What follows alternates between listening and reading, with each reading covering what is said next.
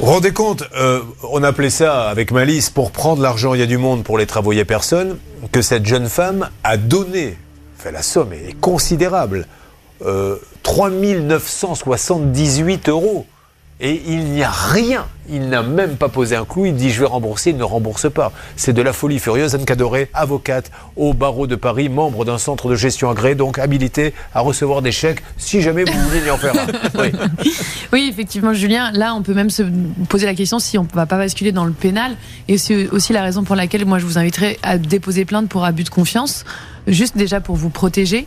Et ensuite, euh, là, faire une, on peut tenter, d'un point de vue civil, faire une procédure d'injonction de payer, tout simplement en, prouvant vous avez bien versé cette somme, et puis avec vos échanges écrits qui prouvent qu'il n'est pas intervenu, et demander au tribunal de rendre une ordonnance d'injonction de payer qui vous permettra d'avoir un titre exécutoire exécutable par un huissier.